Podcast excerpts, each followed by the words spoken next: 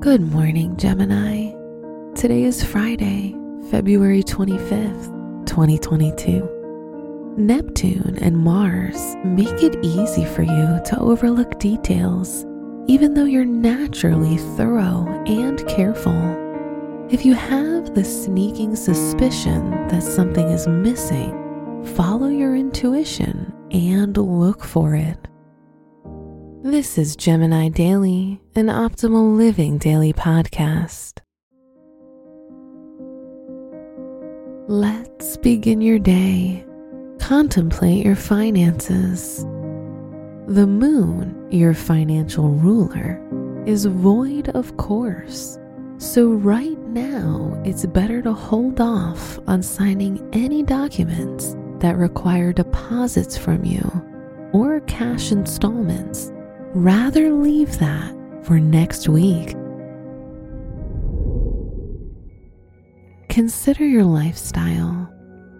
Focusing your mind towards a state of calm will benefit your health as the moon changes its course of direction.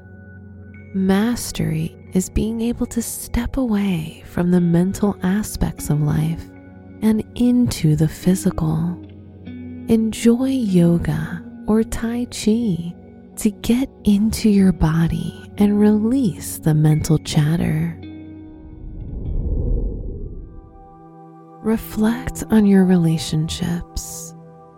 If you're in a relationship, it's important to listen to what your partner needs from you. This will only make your bond stronger. If you're single, you may feel on top of the world after admitting your admiration to your crush. Wear silver for luck.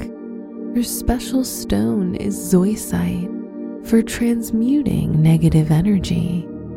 Your lucky numbers are four, fifteen, twenty-five, and thirty-two.